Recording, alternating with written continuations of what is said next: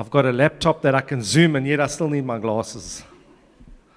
But yeah, it comes with age. And uh, I didn't tell Stephen what I'm sharing on, but just that thing of, I told him now, but just that thing of the revelation of Jesus. And uh, I felt to share a bit on that because I really feel as we're going through a transition, well, we've gone through a transition of AM and PM, there's a sense in which we kind of finding the flavor of who we are in Christ. There's a, a unique footprint that we are putting here in, in George that's unique to AM. But with that, I mean, it's even among all the congregations, really, you know, all the churches. And that's, that's great. That's nice. It's nice to be who we are in Christ and to carry that fragrance of Jesus that we've been talking about. And, uh, and so there is a sense in which there's a, a different flavor, um, a different style. And uh, that, in a sense, can be from church to church. But there's one thing I want to focus on this, this evening is the fundamental truth that never changes, that never wavers, that never gets watered down, that never diluted, that we remain in certain truths of who Jesus is. And I don't want to lose that because that's fundamental to who we are. That's foundational. Sorry, I'm going to have something, something stuck in my throat all of a sudden.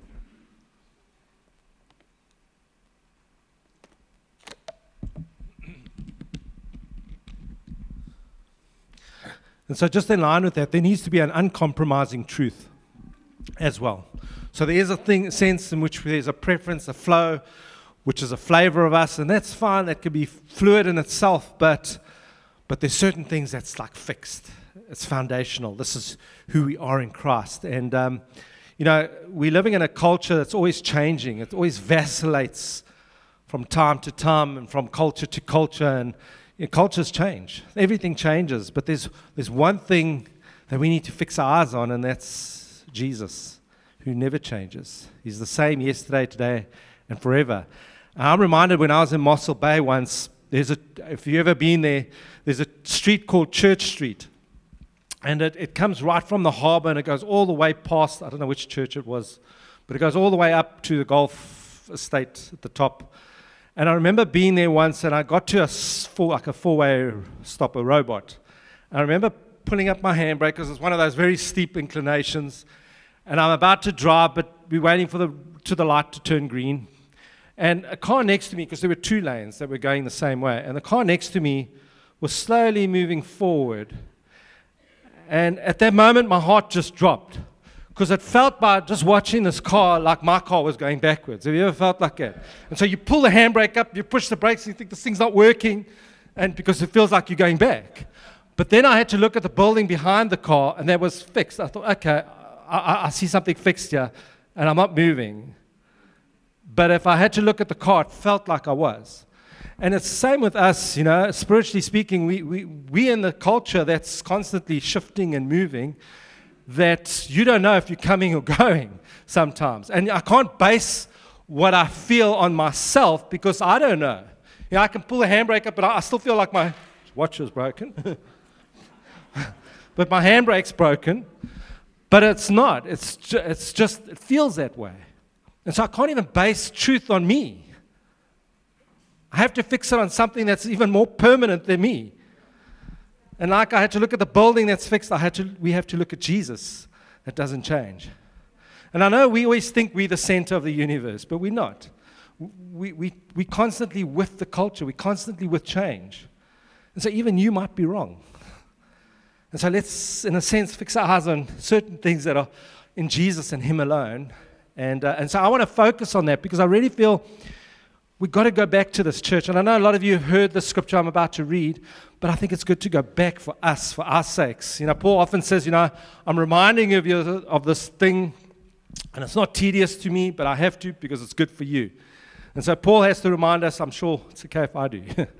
so let's go to Matthew 16. And I'm going to read that portion of scripture, and we're going to just open it up a bit. It says, When Jesus came into the region of Caesarea, Philippi, he asked his disciples, saying, Who do men say that I am?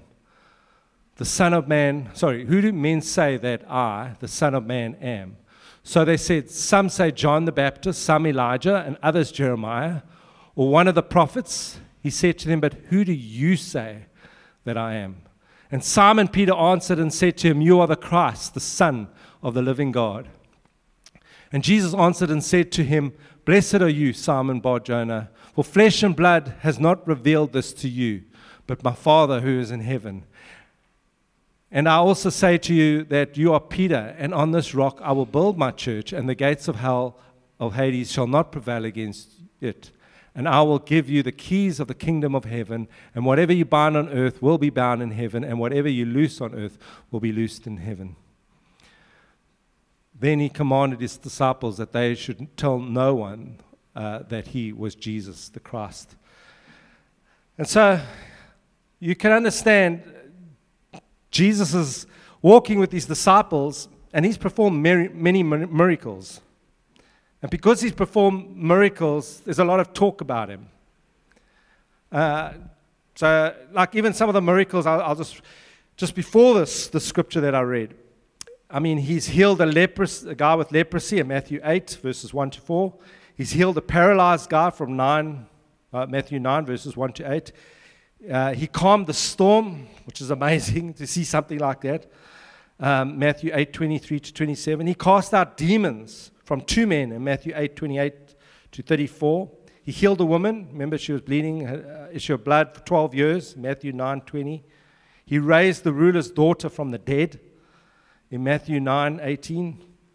And uh, he healed two blind men in, in Matthew 9, 27. So you can understand when you begin to perform all these things, there's going to be talk. I mean, and, and Jesus understood this. He wasn't going to go unnoticed. Even though he told the disciples that don't say anything, and many times he told people, you know, don't tell anybody. But he knew, even in that, he was going to go noticed. People weren't going to be, he wasn't going to be unnoticed.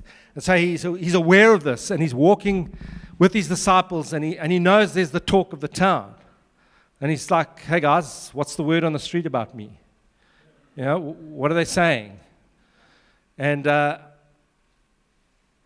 this is what I want to say. You know, when it comes to gossip, whether it's holy or whatever, if you want to call holy gossip or unholy gossip, when it comes to gossip, everybody's got an opinion, everybody's got a perspective, everybody's got a lens. You know, I mean, you can imagine if you, you've seen the miracles that Jesus is performing or maybe you've heard it through someone else, you, you have a perspective. You know, this person says what he saw, and you might add a few things onto it. You know, that's how rumors can go, you know. But you know that in all of this, of what's been said about Jesus, is almost like a collective consensus of what's defined as truth.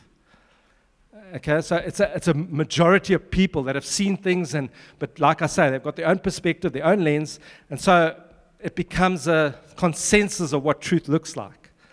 And um, yeah, I think often when you when you have a consensus of something like that, you know, it's not always genuinely the truth in itself. Okay, and I'm going to explain this because it's good that we we look at it from this perspective. Um, when even today we've got consensus about Jesus. I mean, think of it. There it was what, what's word on the street.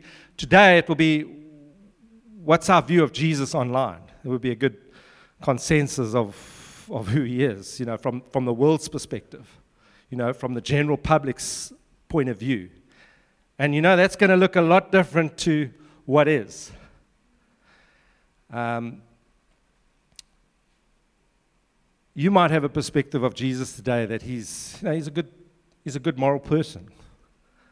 He's, he's nice. He's, he gives us a lot of good values, and we can take it with us, put it in our tool bag, and, and this is Jesus. And I adhere to some of his beliefs, and that's great. I can have him alongside of me, but I'm still me, who I am. I, this is just an add on, you know, and I can, I can receive that kind of Jesus. And that's, in a sense, how the public have received him. That's, in general, how the world actually received this Jesus.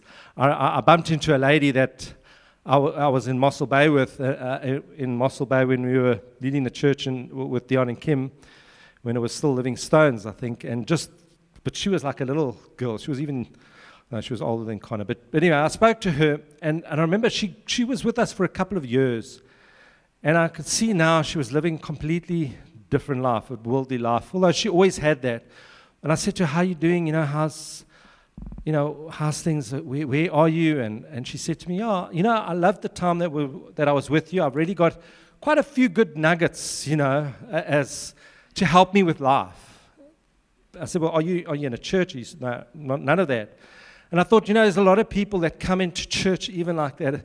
I can get good things from it, but there's no change in me. It's just good to have. And, and she said, I, I really appreciated those times. so I said, Well, you're welcome to come to join us because she was here for a time. And I said, Please, while you're here, come join us. I'm hoping that somewhere down the line she's going to hear the gospel. I mean, she was with us for so many years. And it's like, how can you still miss that? You know, I know I preach the gospel from the pulpit. Why, why are you just talking about good tools when it comes to Jesus?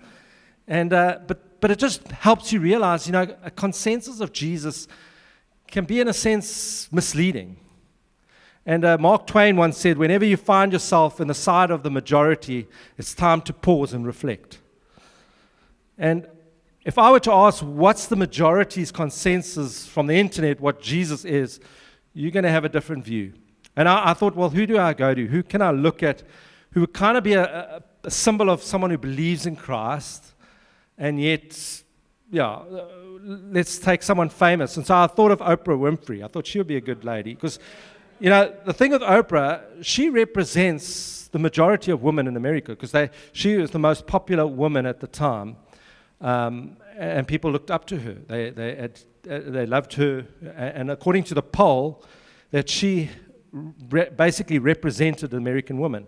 And so I thought, well, let's get her opinion of, of Jesus because she's maybe a representative of the collective group of people that have a view of Jesus. Now, I don't want to down her. This is just a consensus from her perspective. And she says, I'm a Christian. That's my faith. I'm not asking you to be one to be a Christian. But if you want to be uh, to be one, I can show you how. But I'm not. But it's not required. Okay, that was one of her shows in 1999. And here is another one. She says, "I'm a Christian who believes that there is a, there is uh, certainly many more paths to God than Christianity." That's in her Source O magazine in 2013. She says, The way I see Jesus is that Jesus is the way, but there are many paths to God uh, many paths what you call God, and that's in the Source Week in 2009. Uh, and so she says, I believe that Jesus came to show us uh, Christ consciousness. And that's in a Super Soul Sunday that she has because she's got her own church service now in 2014. And I thought, okay, so this is Oprah's perspective of Jesus. Yeah. So I thought, well, okay, well, the best way to know about Jesus is what Jesus says about himself. that's probably going to be a more accurate representation than the world's going to give. So, Jesus, what does he say about himself? Well, John 14, 6, it says, Jesus said, I'm the way, the truth, and the life. And no one comes to the Father except through me. Now, that, if you either look at Oprah's Jesus and you look at Jesus' Jesus, there's a difference, isn't there?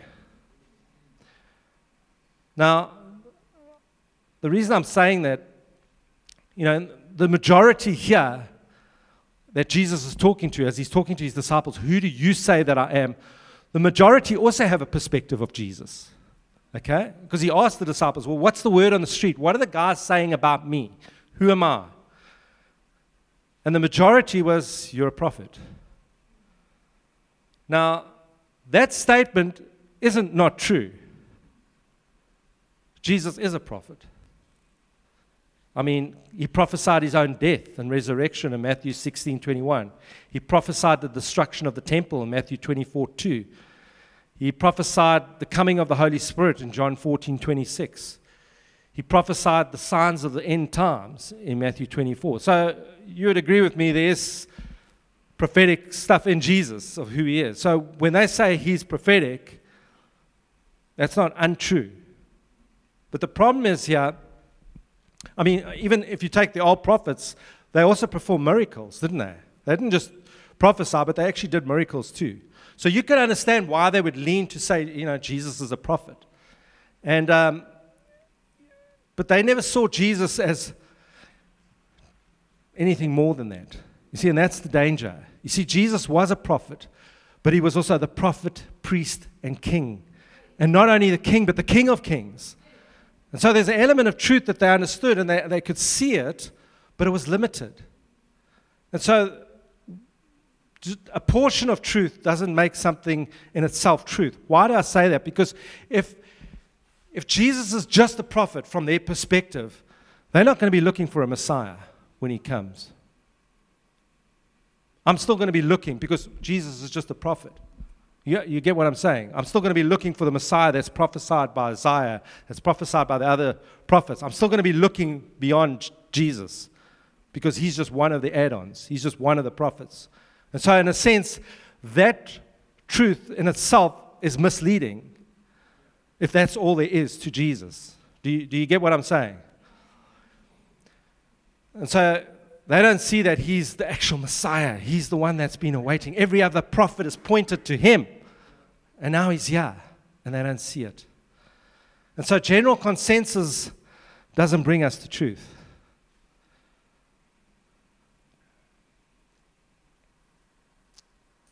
I want to pause at the moment, just, just here. There's many voices today that proclaim who Jesus is.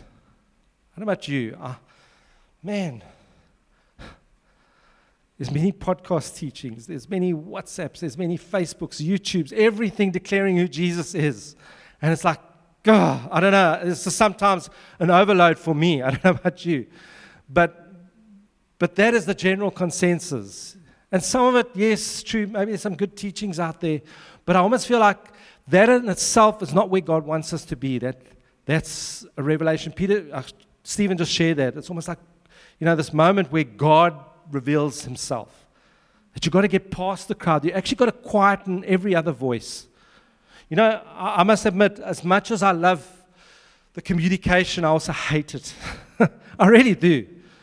I, I, I want to say to you now, just some of the guys sitting here, I, am sorry if I don't always get to the messages when you message me. I, I, if you phone me, if it's really urgent, phone me. My phone is always on. I try and keep it on. Um, but at the same time, man, I mean, I've probably got a hundred more WhatsApp groups, and it overwhelms me. It really does. And and it's not that my heart is, I mean, I, I know part of pastoring is you've got to have these things as communication, all the rest. But at the same time, it can be overwhelming.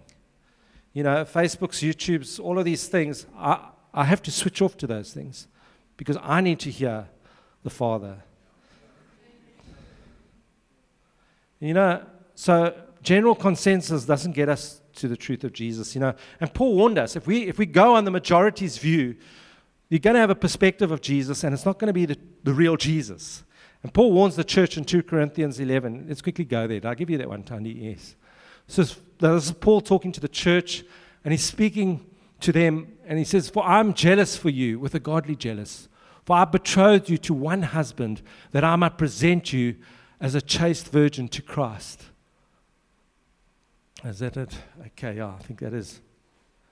Yeah, you can give me. Yeah, please do. Is there, have you got the other one? Verse, sorry, uh, yeah, the next verse. Sorry. I can read it anyway. We can, while Tani gets it. Um, have you got it? Okay. But I'm sending you, brothers, so that you bo- your boasting about my may not be proved vain in this matter, so that you may be ready as I said you would be I think you've got, anyway, let me, is that, no, that's not 11, that's 2 Corinthians 9. But anyway, Paul says this uh, I'm presenting you as a, as a chaste virgin to Christ. For if he who comes and preaches another Jesus, whom we have not preached, or if you've received a different spirit which you have not received, or a different gospel which you have not accepted, you may put up with it. Uh, put up with it. So Paul's saying you might you might accept it it might be a different Jesus and it might be a different God, but you might accept it. Paul's, Paul's not too sure that the Corinthians won't reject it when it comes. They won't see it as a, as a false Jesus or a false gospel or another spirit. And he's saying, But I want to present you to the pure, spotless bride, uh, to the groom, as a pure, spotless bride. But, but you need to see him. And uh, you see, consensus will, will miss the real Jesus. Margaret Thatcher said this consensus is the negation of leadership. You see, consensus will bring us to a place that we'll just let ourselves off the hook to actually trying to find out who Jesus really is for ourselves. We will go with the flow of what the majority's opinion of who Jesus is. And that's not going to be enough. That's going to be what misleads us. And so, just in that, that you know, this is what the, go- you know, the gospel is not something that Jesus brought as a public consensus. He, ne- he never presented himself as the king from the beginning. That's why he came to the lonely. That's why he came to the individuals. And he met with them from the lowest of the lowest to the prostitutes, the tax collectors. He didn't come as a king because he wasn't going to come and get a general consensus of, of, of his kingship, but he was going to come to individuals, to us. Now, just going back to Oprah, one of the things she says, I'm not and I want you to understand this because as she sees a different Jesus, she's going to present another gospel. Because that's what Paul's saying here. Now, just to go back to her saying, says, I'm not asking you to be a Christian. If you want to be, I can show you how. That, that's her response to the Jesus that she sees, okay? But she's not forcing you. Now, now, what I want to say is that is how the general consensus will present the gospel. How does Paul present the gospel? Well, he says it like this in 2 Corinthians 5. I'll give you that one, Tony. And this is him presenting the gospel now, not Oprah. Now then, we are ambassadors for Christ as though God were pleading through us. We implore you on Christ's behalf, be reconciled to God. Do you see Paul's response? There's an urgency. Like you must get saved. I'm, I'm imploring you, I'm, I'm, begging you, get saved. Completely different. You know, I don't want to force this on you. This is yeah, if you want to, if it's one of the choices you got. You see the different gospel? So if you see the wrong Jesus, you're going to present another gospel. And there's not going to be something in the Spirit of God imploring through you. I, I, I feel almost like for me, I've been challenged in this because I feel it's almost like an urgency in the Lord that I've lost. You know, one of the things coming as PM um, I've realized, you know, often pe- people come in the mornings and it's, you know, it's, it's great, but PM, not many people come to church in the evening as much as they do in the mornings. And I'm like asking the Lord, what do you want me to do? Where's my field? Where's this thing that I'm to minister to people? Because I feel if we're not seeing more people coming in, it's because we're not speaking the gospel. We're not preaching the gospel. There's nothing of the urgency of God imploring through us. I'm putting this on you because I feel the Lord's putting it on me too. And I feel challenged. And I feel maybe, Jesus, have I missed you? Am I presenting the right Jesus? Am I seeing the right Jesus? And is the right gospel working in me? Is the spirit of the, of the true Christ in me that I'm presenting that to others? And so, yeah. And, and this is what Jesus, so from that place of saying to the disciples, who do you say that, I, uh, who do people say that? He moves to another level. And he comes to them personally and he says, But, but who do you? Who do you say that I am? Yeah? Simon, who do you say that I am? James, who do you say that I am? Who else is there? Peter, Philip, Bartholomew, who do you say? And I'm sure as he does that, I'm sure as he says, Who do you say? I'm sure he must have looked in their eyes and say, Who do you say that I am? I'm not looking at the crowds anymore, I'm looking at you. And I want you to know who I am because as you know who I am, you're going to be able to present that gospel out there. But if you don't see me, you're not going to present it. Think of it, church. That's what Jesus was. Think of it. If, if, I believe if Jesus hadn't actually made this, this question, if he never threw it out to the disciples, I don't think, I don't wonder if they would be going out and preaching the gospel to us. I think he was preparing them for that day by asking this question. It wasn't just, oh, something, it was a nice teaching. I believe this was a pivotal moment for the disciples. Who does Jesus say that he is? And I feel just in that moment, I'm sure he must have said to them, you know, eh, eh, forget the crowd. You know, it's when I ask you, who do you say that I am? Don't go to Google. Don't go to Chat GPT. Switch off your phone. Put it on mute. Put it on silent mode. Know, put on flight mode, even better. Because I'm asking you. I'm not, uh, you need to quieten the voices around you because you're not going to know that by the, the people around you. You're not going to know it through Google. You're not going to know it through ChatGPT. I want to show you. And Jesus moves the, them away from the consensus of voices. And he brings them to a silent place of waiting and waiting on him. You know, even in worship, these moments, we, we have to wait on the Lord, church. We have to. I, I, know it's hard for some of us. It's like we live in a culture where everything's moved and fast forward and everything's instant. But you know, we got to wait on the Lord, even if it's uncomfortable. We've got to wait on the Lord. So I want to tell you just allow that to be part of worship. Because we don't always feel like we, we've, like Renee says, I feel we need to push in a little bit more. And I don't even know if we pushed in more enough. You know, if we should have waited longer. But I, I want to wait. I want to hear the Lord. And, you know, it's Psalm 46.10. It's be still and know that I'm God. That being still part is so hard for some of us because there's a waiting, there's a, there's a moment of being still means, I don't know if you, you realize, like when you've been still, when you, when you want to go to sleep, it's like your whole body has to get to a place where the heart rhythm slows down and everything in order to actually be calm and still. And it's the same in, in, I feel in worship. There, there, there needs to be a quietening of everything because I need to get in tune with the heartbeat of God. And it takes, it takes time. And so Jesus moves these disciples away from the crowds and he sets them up for the voice of the Father by asking them, well, Who do you say that I am? And Peter's response is amazing You are the Christ, the Son of the living God. You know what that means? That you're the anointed one, Jesus. You're the anointed one. And he sees Christ not only as a prophet, but he sees him as the one chosen. You know, it was the kings that were anointed and chosen.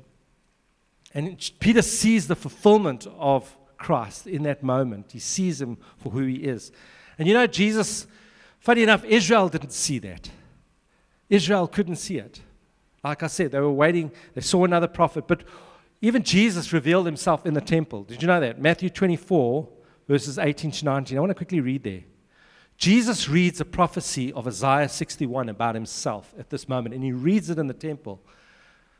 And uh, just in that, Luke 24, have you got that one? And he says, Then the one whose name, mm, I think that's the wrong one. Mm, let me just find it. It says, I was trying to find the one where it says, let me just read it. The Spirit of the Lord. Now, Jesus in the temple, and he says, The Spirit of the Lord is upon me because he has anointed me to preach the gospel to the poor. And he has sent me to heal the brokenhearted, to proclaim liberty to the captives and recover uh, of sight to the blind. Has anybody got that scripture? Okay. Anyway, let me carry on reading it. To set at liberty those who are oppressed, to proclaim the acceptable year of the Lord. Then he closed the book and gave it back to the attendant and sat down. And all eyes were on him in the synagogues, were fixed on him. And he began to say to them, Today the scripture is fulfilled in its hearing. You know, you know what he's saying is today, Isaiah 61, everything you've read there is about the gospel, and it's about me. Today it's fulfilled in me. This is this. Not this is that, like Andrew said. Talk about the, the, uh, the, the, the Holy Spirit. But Jesus saying this that you've read is actually me. Today it's fulfilled in me. And they didn't see it. You know, it's like they're still waiting, they're still looking for the Messiah. But he says, This is me. And they can't see it. It's like having a GPS. I don't know if you ever, you know, when, you, when you're going for a destination, you, you switch on your GPS or you put on your phone and you type in the, the coordinates or the street address and you push go. And saying, Well, your destination's in the car. You know, it's not out there. He's here. He's here now. And like there must have been confusion, you know, for, for them. It's like the destination. He's here. He's with us. There's no more looking for a prophet. There's no more. He's here. but they can't see it. And uh, I think sometimes we, we can be like that. Jesus is here. There's a moment that we, we sometimes miss. He's, I'm here. I, I want you to hear me. I want you to see me. And we overlook. And so, Peter, did, did we get that scripture? Oh, great. So, Luke 4, sorry. Did I, I wonder which one I. Alex said Luke 24. Sorry, Tandi. So, it was Luke 4. And so, Peter realizes that Jesus is the Savior. He realized that he's the anointed one. And Jesus answered, to, answered him and said, Blessed are you, Simon Bar Jonah, for flesh and blood has not revealed this to you, but my Father who is in heaven. I'm sure when Peter said that, he must have had a smug on his face as he looked at the disciples. Check me, I've got this one. I beat you guys. And before he goes any further, I'm sure Jesus kind of wipes that smug off quite quickly and he says, You know, Peter, you didn't get that out of your own. You're just a fisherman, really. How are you going to come to that conclusion in yourself? You know? He says, But flesh and blood didn't, get, didn't reveal that to you. You didn't come to that in your own. My heavenly Father revealed it to you. And I love that. It's almost like it's in that moment that Jesus quietens the voices. They put their phones off and they hear the Lord, they hear the Father. And He reveals Himself. And I think sometimes we, we, we're not always expectant. You know, when you do those things, when you put them aside, you can hear the Father. I tell you, my best quiet times is when everything and everyone is away and I'm just me and the Lord. And it's in those moments that I do hear the Father. And I want to encourage you guys. You, I think we, even among us, there's so many podcasts we listen to, so many things. I want to say, just hear the Lord in yourself. Just be still and be in His presence. Let Jesus reveal the Father. Don't try and do it another way. Even in prepping, I have to hear the Father. And so, just, just in this moment of closing, I feel, you know, uh, when, when Jesus actually said to the, to the disciples, Who do you say I am? He was preparing them so they could hear the Father. And I'm sure in that time that Jesus probably had, was conversing with the Father, and I'm sure at that moment he said, Okay, God, okay, let's, let's reveal ourselves to Him. Let's, let's make ourselves known to them. This is the moment. Let's take the veil. Because I want to say this it's not you. Peter never came to that conclusion in himself. And I want to say, even to you, you can try your best, but you know, it's like I say, all you need to do is be still before the Lord. But there comes a moment where, in that stillness, that the Holy Spirit reveals Himself, reveals the Father, He reveals the Son to you. And so I want to say in that is that for all of us, we need to seek Him. We need to be hearing Him. We need to be listening. And you might be saying, you might be someone here, just this evening, I, I don't know, there's a few faces i have never seen before. But in that, you might be a person who's, who's never come to that place where you've actually seen Jesus, you, where He's actually revealed Himself to you personally, where you can say, You are Christ, the Son of the living God. And so I want to ask, just in this moment, can I ask that we close our eyes?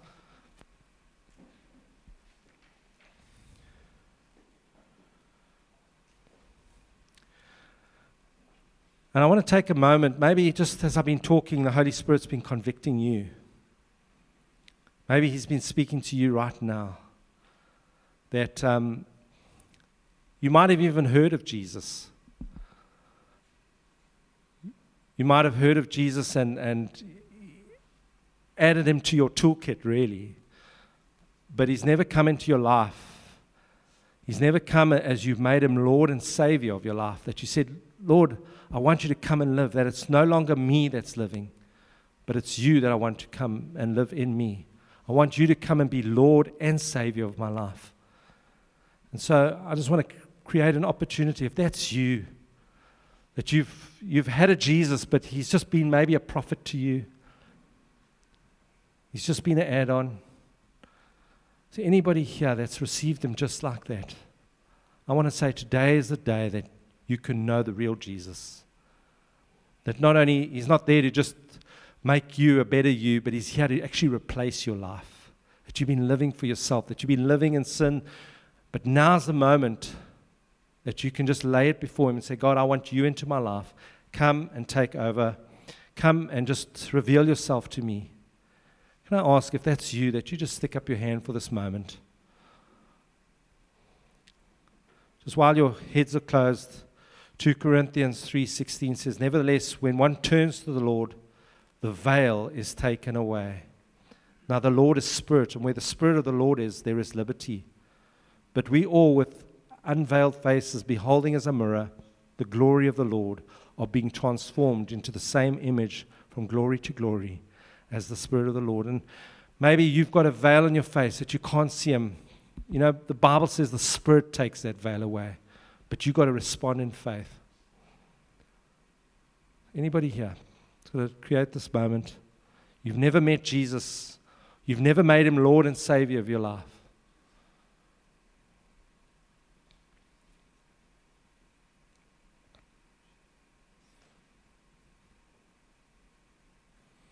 And for the rest of us,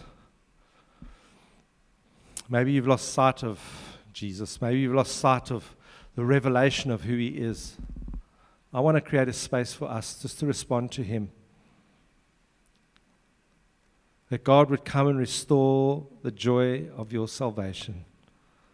That you've lost sight of Jesus. You've lost sight of the, the very wonder of who He is. That you, that you actually see Him as Peter said Him. You're the Christ, the anointed one.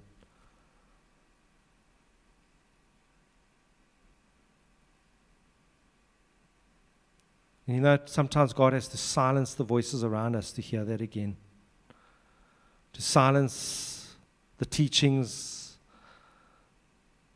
the consensus,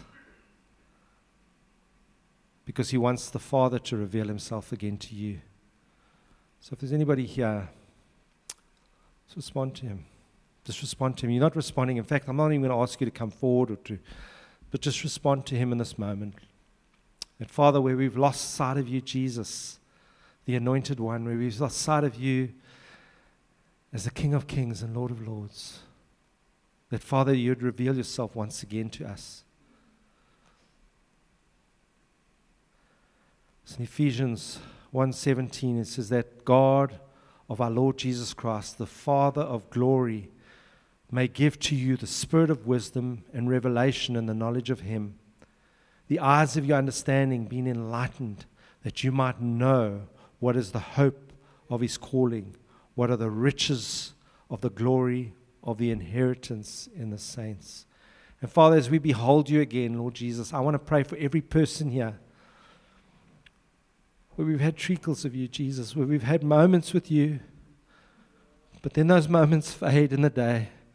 They fade at the workplace, they fade at the school, they fade in the busyness of life and we lose sight of you again, Jesus. Won't you come and reveal yourself, Father? Won't you come make known the mysteries and the wonders of our Lord Jesus? We want to behold you. We want to be able to say with such conviction that it's fresh in us, Lord, that you are Christ, the Son of the living God. And this is one foundational truth, Lord, that we can never waver from. And we can never move from and We can never allow to just become weakened in our state. But Lord, that we've got to allow the Spirit to constantly reveal Himself to us. That we can be your witnesses, Jesus. And so, Father, as we just wait upon your Spirit to do that, Lord, I pray that you would come and reveal yourself once again. That you would empower us once again to be the witnesses that you've called us to be, Lord Jesus because we want the true gospel to be revealed through us. We want, the tr- we want to receive the true Jesus, that we can present the true gospel, and that we can have the true spirit within us. Because we want to be that bride that Paul talks about, that we betroth to the one husband. And we want to be that bride that's without spot or blemish. And so, Father, we just thank you, even for tonight, that the gospel is going to go out from this place through a people that are passionate for you, Jesus.